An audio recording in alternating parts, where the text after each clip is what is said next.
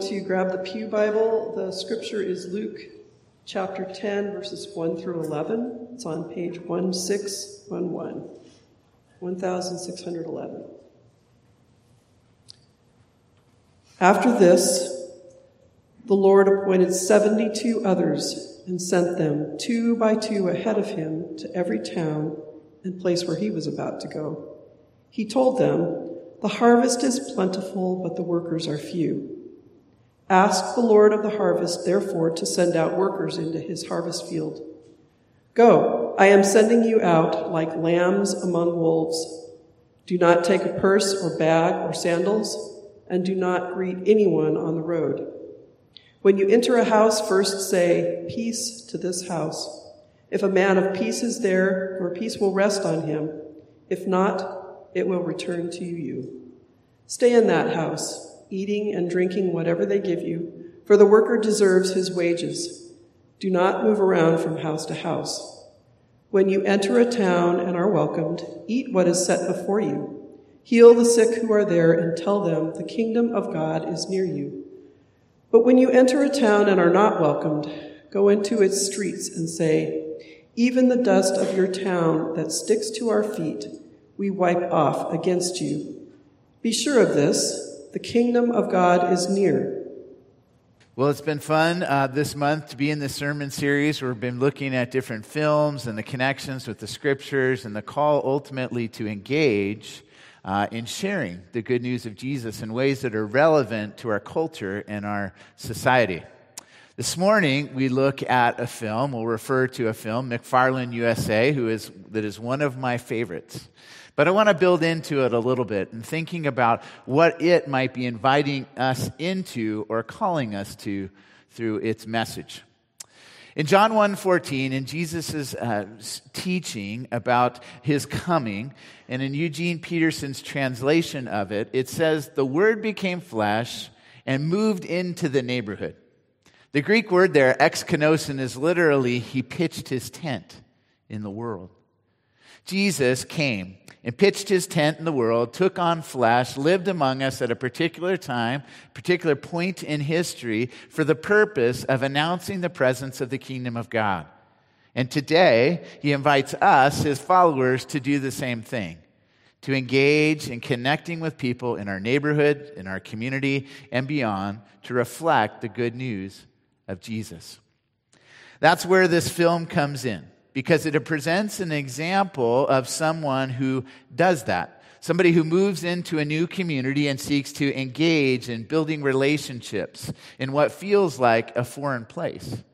And what we'll see is some of the challenges that Coach Jim White faces in the film McFarland USA are particularly related to ethnic differences. It's a primarily Hispanic community in McFarland in central, the Central Valley of California. But I would say that we also experience differences and challenges in reaching our own community for Christ. It could be differences related to economic differences, political differences and divisions, other types of things that could be points of separation that we have to overcome in order to share the good news of Jesus in relevant ways. In the clip we're going to see in a few moments, we not only see flashes from the film that depicts the process of Coach Jim White building relationships with his students and going through the highs and lows of cultural engagement, misunderstanding, and embrace, but also the primary actor, Kevin Costner himself, sitting down with the real people that the film represents. Costner's stated desire, as you will see, was to capture Coach White's essence. We want to reflect Jesus' essence, don't we? Or presence in our personal interactions with people by going out into our community and beyond to reflect the good news of Jesus. And that is what was actually Jim White's goal, too. Because I need to tell you that there were aspects of his life and coaching that Disney left out. Shocker. Jim White and his wife were actually deeply committed Christians. They infused their faith in their work with generations of runners. For Jim White, McFarland High's nine cross country state championships highlighted a 40 year teaching and coaching career. In real life, White would have his runners pray together before every race. They would pray together when they had the team over for meals. His faith in Jesus was clearly infused in the way he loved his students and his runners and believed in them and shared with them.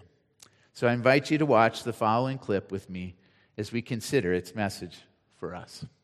We started McFarland in particular with, with hardly anything. It's a dream come true and it's gone full circle and it's quite humbling. It's very hard to believe that that's our story. What did this movie do? Well, it told the story of McFarland, but it also created other relationships.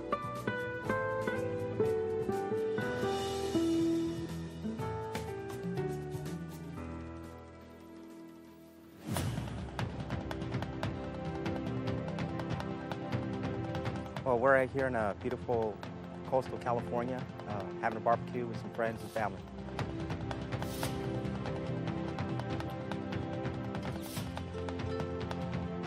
Camaraderie, getting able to get close and personal with uh, Kevin Costner, how he's uh, learned about McFarland. It's extremely special because we're here with the other guys who ran with us, with our coach, with Mr. Costner. We are excited to be here. It's, it's an amazing day for us. The interesting thing that comes with the movies is, is the people you meet while you're making them. You know, life is more important movies. It's bigger than movies.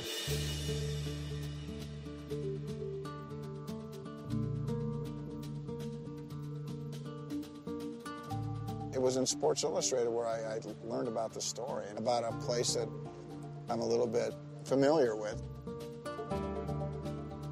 It was really well written. It, it really told the story beautifully. And I remember having put the article down, going, "That's that's a really, that's a really great story. Pretty incredible, really." You know, I competed in sports. You know, I never won a championship, let alone a state championship. McFarland uh, USA would not have been made without you know the other state championship teams. Sure.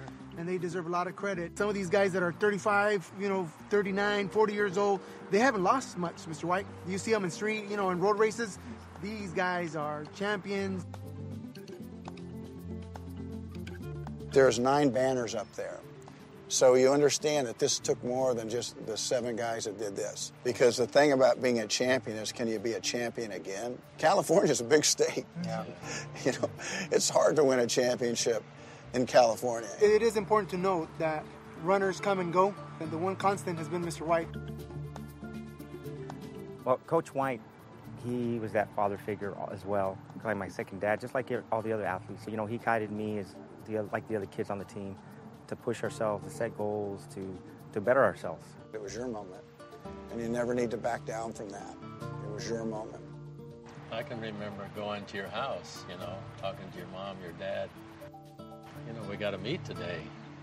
I'm sorry, they got to work. You got to work the day you're going to run? well, in the morning, yeah, you can have them in the afternoon. I said, well, okay.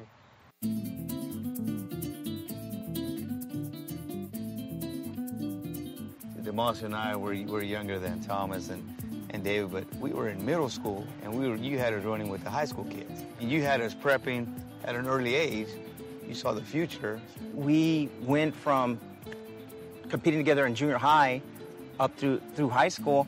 And in '86, Mr. White gave us information. Hey, in 1987, they might be a state a state championship, and that's where we set goals. Hey, you know what? League, the South area meet, the section title, the CIF section title, up to to the top, which would have been the 1987 state championship team.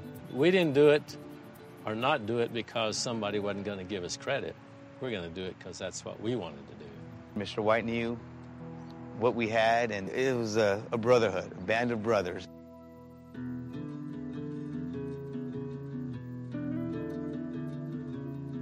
The way I tried to play it was that I needed to be something to these guys.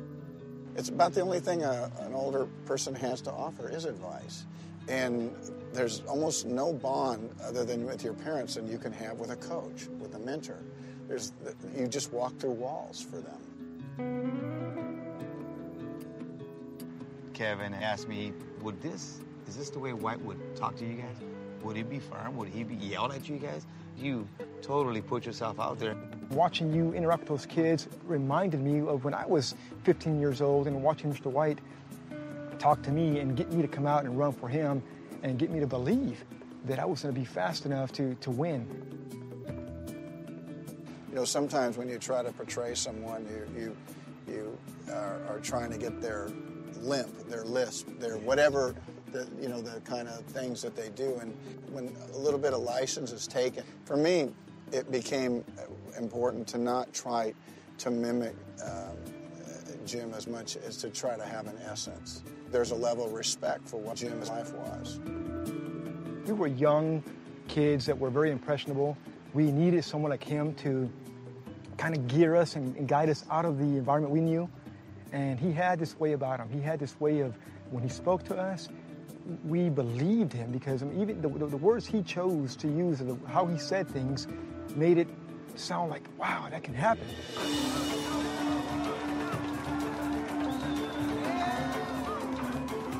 There was a moment in time when McFarland shined and as bright as it could be.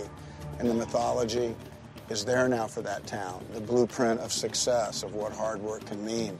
Big things come from little places, and it's gone from being a, a story that just grew up in the Central Valley to now it's a, it's a national story. And I even understand that the town itself has changed a little bit. You guys were talking about it. We got a new city logo. Now it has a runner running through the field, and underneath it it says tradition, unity, and excellence. We now have a water tank that's painted, has silhouettes of runners on it, and it has every name of every runner on a state championship. So this is how our community is coming about and changing. The other thing that's really great is that you guys came back. Jim White came back. I'm from McFarland. I always will be from McFarland, and it's it's it's our town. We got the opportunity to, to represent McFarland in a positive way. As a team member, you know, we always had goals and expectations to be successful in life, whether it be in school or a career, and that's what we bring back to our community.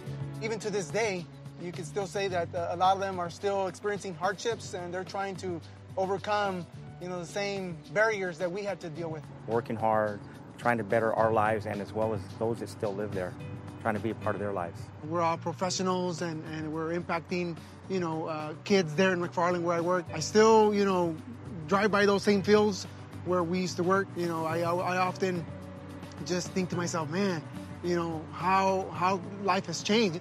And it's okay to feel good about that.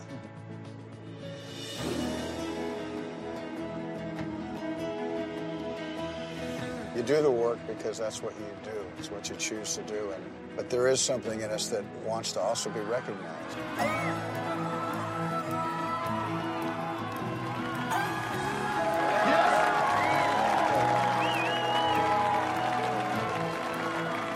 In truth, these movies are these little magic moments in time, and what they're dealing with is your life. You know, you forever will have this. You're just locked in the memory of McFarland. You guys are McFarland. Uno, dos, tres. McFarland!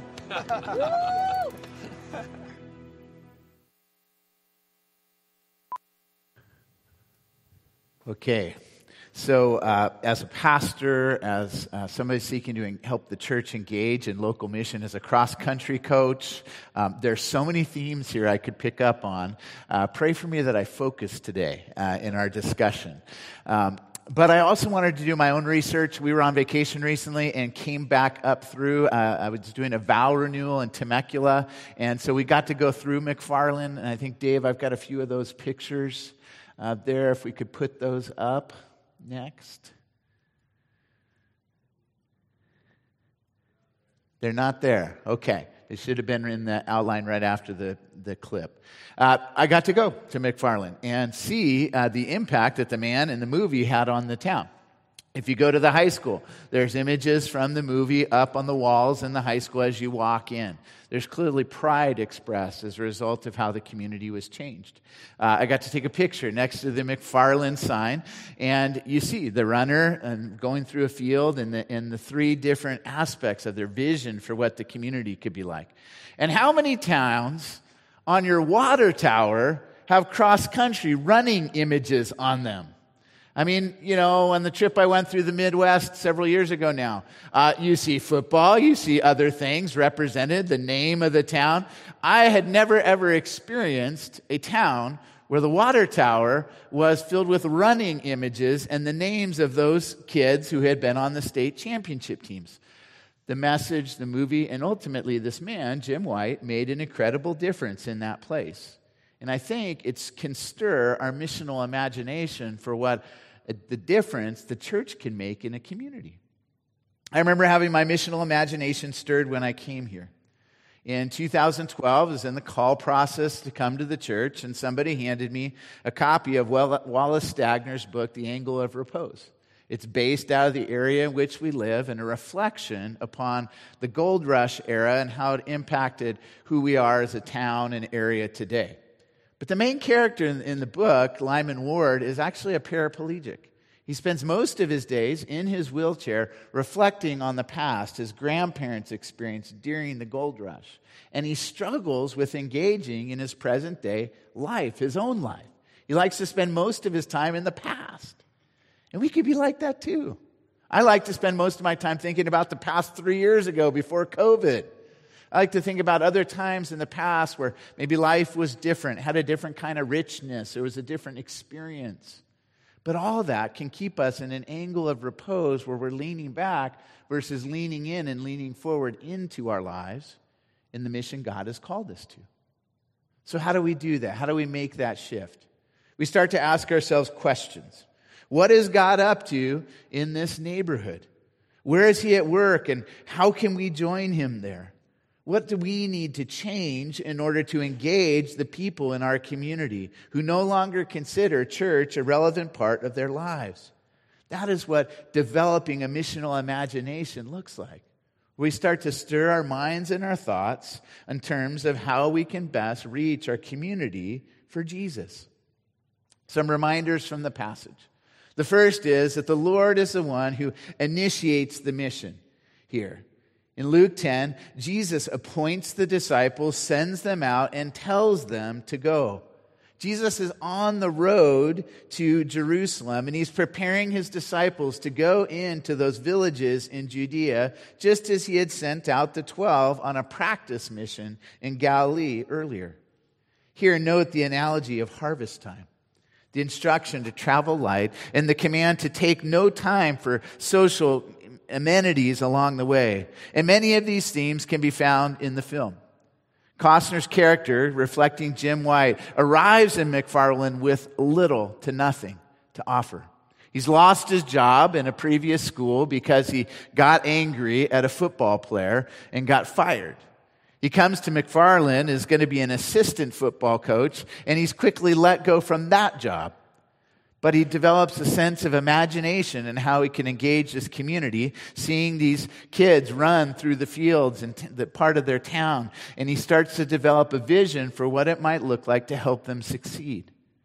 And as the first state championship was about to occur in California, the year I was a freshman in high school and running in Northern California, White got a vision for developing a team that could succeed. But what Jesus does is this he appoints us. He calls us. He gives us a vision and sense of direction for going out in community to connect with our community. It is so vital, you see, that we recognize that it's the Lord who directs, sends, sometimes through circumstances and situations that are not of our doing. Sometimes it's through mistakes we've made, but when we are given a second chance to serve Christ in a given context as He calls us to, all of a sudden it makes a difference. For instance, I've had many of you share with me that you invited somebody to church who you met while waiting in a hospital waiting room.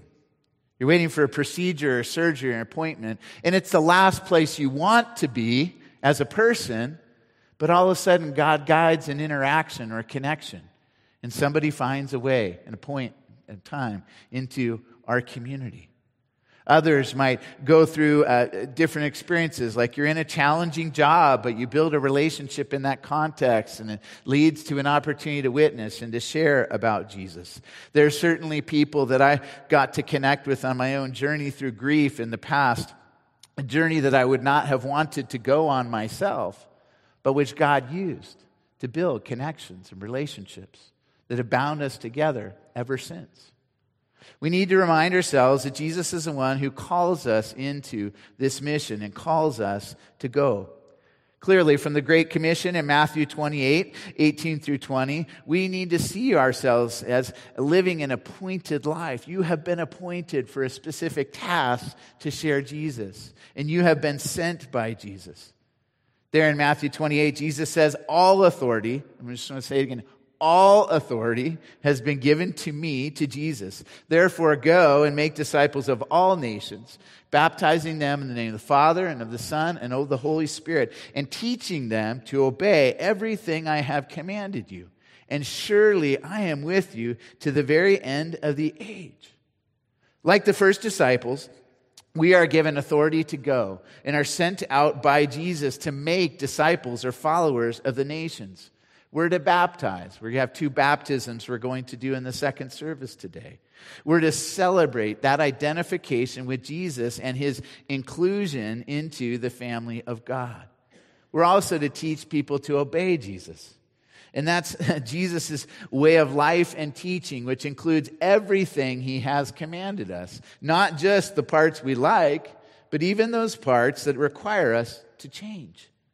All of us, all of this, all the while, while we can celebrate knowing that Jesus is with us and will be true to his word, to what he tells us. You see, as someone once said, it's not that God has a mission for his church, but he has a church for his mission. His mission is to make disciples of all nations. And he started that mission by sending his son Jesus to this world to live, to suffer, to die, to rise again, to ultimately return to this earth. But in the meantime, his followers are meant to carry on his mission in his strength and empowerment, knowing that he's with us all along the way to be his ambassadors, ministers or messengers of reconciliation, to seek out that which is lost you see, Jesus sends us into the spaces and places where He is already at work in order for us to join Him there and tell people that the good news, that the kingdom of God is near. I love the reality here that when Jesus sends out this group at this time, it's to spaces and places He intends to visit. There's a notice of real urgency. He knows that he, in his earthly life, will not pass that way again. And if people don't understand his mission at this time and receive its message, it may be too late. In other words, Jesus is, is a messenger or herald, and if people don't respond to him, if they reject him, there can be no subsequent warning. If they delay, it may be too late. And similarly, in our society today, more and more, the feeling is that the, the time is short. The kingdom of God is near and at hand. And now is the time. Now's the day of salvation. I don't know what more opportunities people will receive or not to welcome Jesus into their heart and their life. What I do know is there needs to be an urgency about our going and our engaging, our witnessing, our telling the story. To live a missional life is to live a life where you see yourselves as sent into the, the community for a specific purpose. And missional churches are to enter and indwell our neighborhoods and communities incarnationally. In other words, kind of infleshing the love of Jesus in our actions and in our attitudes. A seminary professor of mine, Alan Roxburgh, said it this way On the missional church journey, we want to pitch our tent beside the people in our neighborhoods and communities as Jesus did not as a program, but as a way of being the church. We want to enter those spaces and places in order to discern and discover how the Spirit will have us shape our lives as God's people. Jesus had already sent out the 12 into Galilee on kind of a, a practice mission. His plan and design, uh, as he sends them out two by two, is relational from the very beginning. In other words, I want to pause and say the Church of Jesus Christ of Latter day Saints did not come up with the idea of sending out people two by two. Jesus did. Why did he do it that way? Because it's in the interrelationship that we have as we go that the love of Jesus is reflected between people, where there is that band of brothers that one of the runners spoke about. I saw it on our cross country team yesterday. Uh, it was Josh's first race and Nevada Union High School's first race. We were down at Sierra College. And I saw this in two ways. One of the girls on the team, Lauren, she's probably our best teammate. She's one of our slowest runners, but she's one of the best teammates. Two things happened. One of the runners was about to start his race and he realized that he had his training shoes on and he had not tied his running chip to his shoes. His running chip was with his running flats that were back at the camp. All of a sudden, Lauren comes running over and says, Where's Cohen's stuff? Where's Cohen's stuff? We dug around, we found his shoes, and the running chip tied to his shoes. Lauren ran back over to the start of the race. Cohen barely got his shoelaces tied up before the gun went off and the race started. Cohen would not have been able to run his race if Lauren had not helped him. Later, I watched, well, after Lauren had already run her race, she was warming up with one of our seniors who happened to be the only girl in that race. Lauren didn't want Isabel to feel alone where other classes of runners had a group to support them and encourage them. Isabel is building a great relationship, or excuse me, Lauren has built a great relationship with those fellow runners, and you can see the love between them. Similarly, when we go out on mission, when we run our race out in the world, it's in order to reflect the love of Jesus between us. And that love is meant to be multiplied and manifested. You see, it's not just about sending out 12 like Jesus did. Now he sends out 70.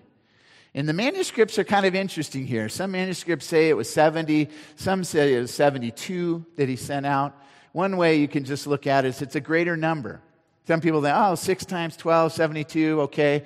But the number 70 is actually reflected in more of the manuscripts. And here's the significance when Moses in Exodus wanted to multiply the leaders and share the leadership of, of the people of Israel, he called together 70 elders to do that.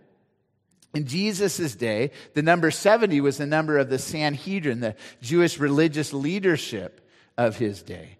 And actually, at the time, uh, it was thought uh, back in, in, you know, in Jesus' day that the number of nations in the world, the number was 70. So, what is Jesus doing here, according to Luke? He's calling together the leadership for a new Exodus. He's calling the leadership together that can announce the salvation of God. He's putting together true spiritual leadership that doesn't just hunker down in committees and councils like we can do sometimes as a church, but actually calls those people to go out and share the announcement that the kingdom of God is near. Because the nations need to know that the kingdom of God is near. Jesus sends out people two by two in order to reflect the love that comes in the context of community so that that can be witnessed to by other people. And we do that in the empowerment of the Holy Spirit. It's amazing how many people I connect with who say essentially, yeah, I'm a follower of Jesus. I'm, I'm good with following Jesus. I'm experienced his uh, relationship with him and the benefits of that relationship. They can celebrate that fact. But there's another group that kind of then sees themselves, yeah, as followers of Jesus, but would not see themselves as sent or qualified to go witness to the love of Jesus. But the fact is that this passage puts it together. If you are a follower of Jesus, you are therefore a witness to Jesus. And it's Jesus who sends us into the spaces and places we are about to go. And if he sends us there, he also says, I'm going to come into those towns. And really, the good news now we can celebrate based on the omnipresent, always present nature of God. God is in those spaces and places where we are going. He's gone ahead of us into them, and He's going to join us there.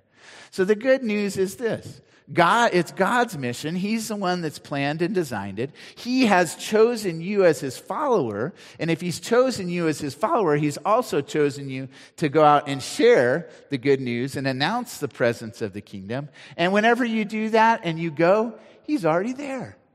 He's already at work in those spaces and places. We get to join him there. And we also know he's going to be coming into those spaces and places increasingly. We do not go alone.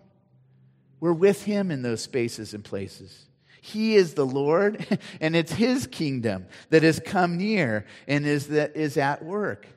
The title Lord emphasizes, the Lord of the harvest emphasizes the seriousness of his call for us to go, and his commissioning reflects a challenge to go and announce his lordship. And if it really is that 70 was the number of nations they thought to exist in the world, he's saying, I don't want you just to go to those who you already know or already have connected with, per se, or just those people, you know, that are within your circle. I want you to go out and share above and beyond that. I want you to go to witness to the truth of who I am wherever you might go. In summary, those who come close to Jesus and, and learn from him are then sent out ahead of him to introduce him to others. The 70 were to go to every space in town where he himself was about to come. And we are to go in those spaces and places too. We're meant to join Jesus there and prepare the way for Jesus to be there. One of the ways I do this as a cross country coach is uh, most of the time, like in the high school, we go down to Sierra College yesterday. We usually walk the trail, right, before they're going to run. And we kind of talk to the runners about, hey, there's this hill. This is going to be a challenging part of the course. This is when you start your kick. You're close to the finish and you want to give it your all. We walk them through all that.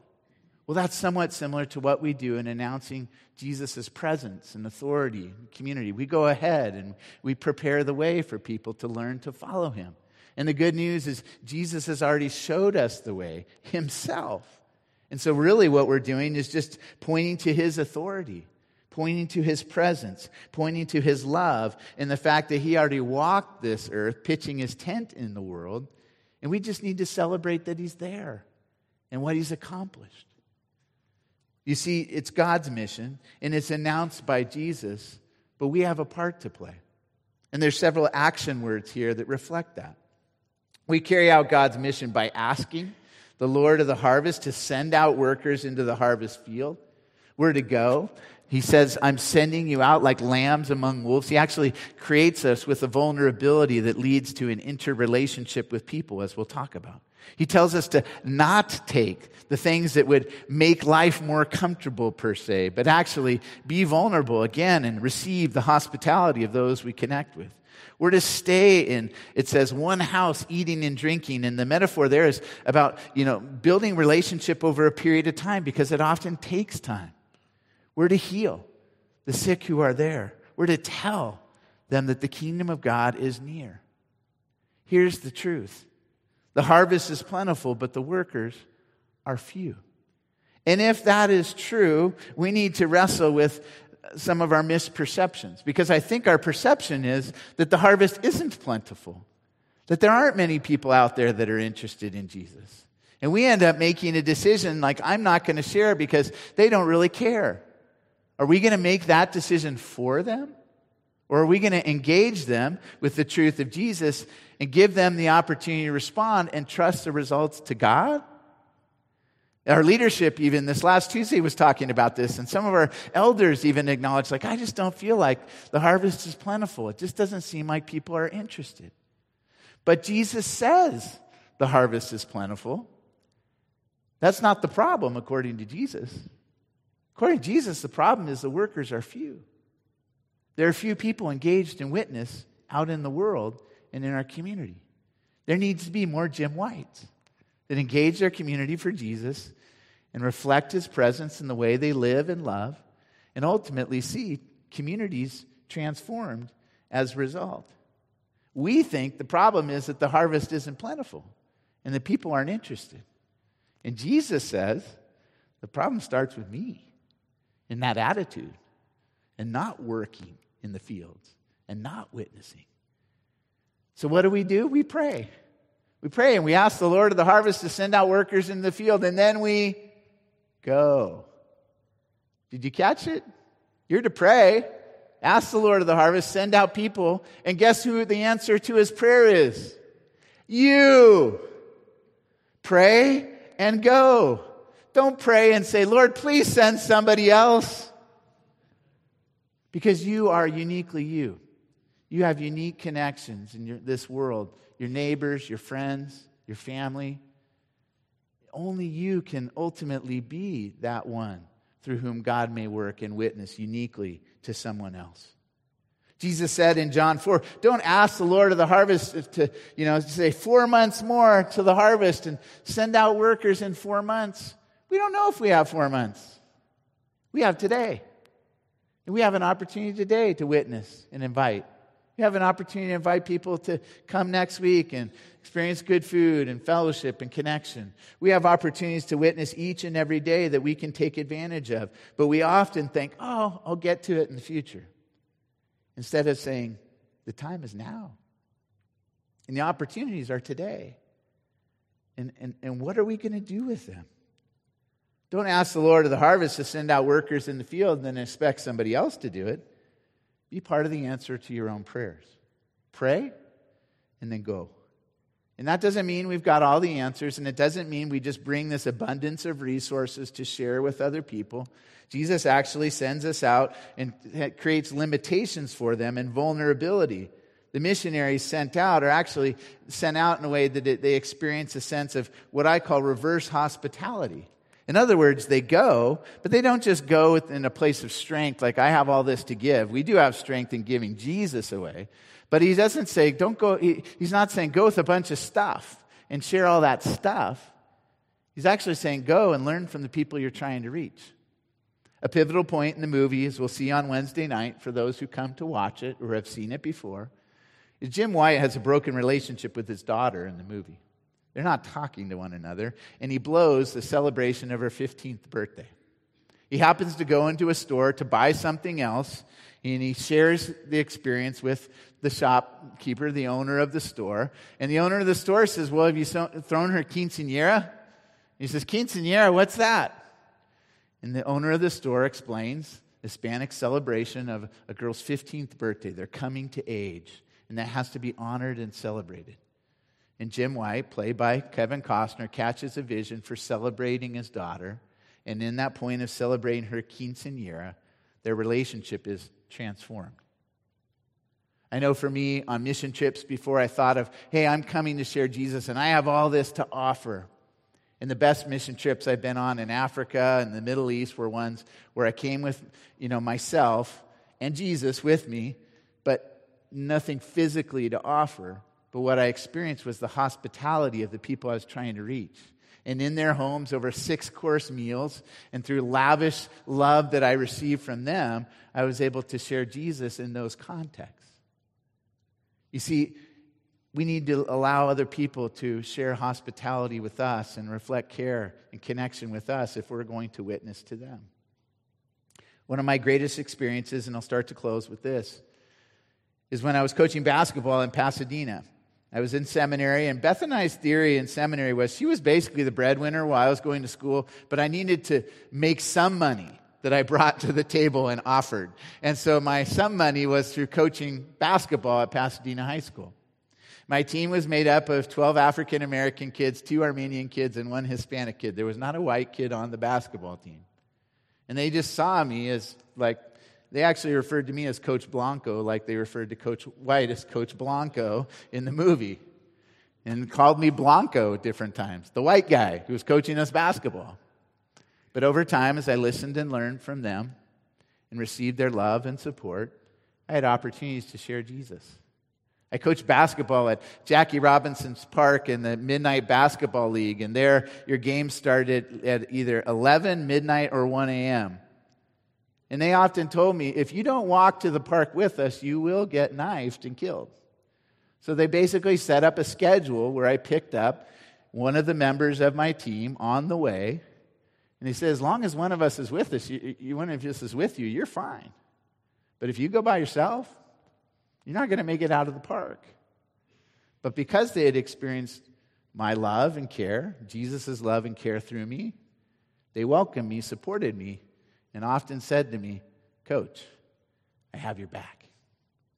Those are the kind of relationships we need to increasingly build in our community. Jesus announced, The time has come, the kingdom of God is near. Repent and believe the good news. That was the pivotal point of Jesus' message. And still today, the kingdom of God is near, and the harvest is plentiful. The challenge is the workers are few.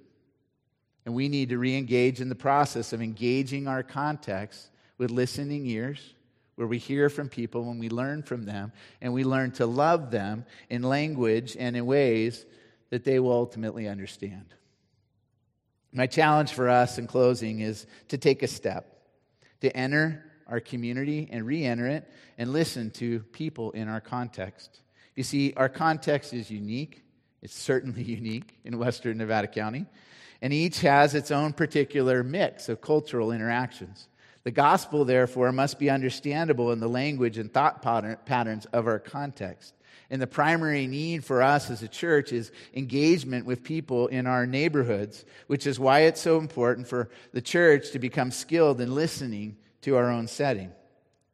Missional life emerges from the kind of listening that connects uh, us with what God might be up to in our particular context and the church becomes attentive to what's happening through direct involvement with people in our location. The best way to do this is by entering our neighborhood and hanging out with people, joining community organizations, connecting with people across the street or at the local coffee shop, taking walks with people or initiating conversations, doing things that make life rich and meaningful anyway, but doing it with Jesus and on mission for Him invite you to join me for the film on Wednesday night. It's really a, a, wonderful depiction of these truths that I'm talking about. That the invitation is to live life on mission with Jesus, to reflect care and connect with people in our community, and ultimately point other people to Him. Because the kingdom of God is near and the time is short. The question is, what are we going to do with that? My prayer is that we go out and we share Jesus, reflecting our love for Him. Amen.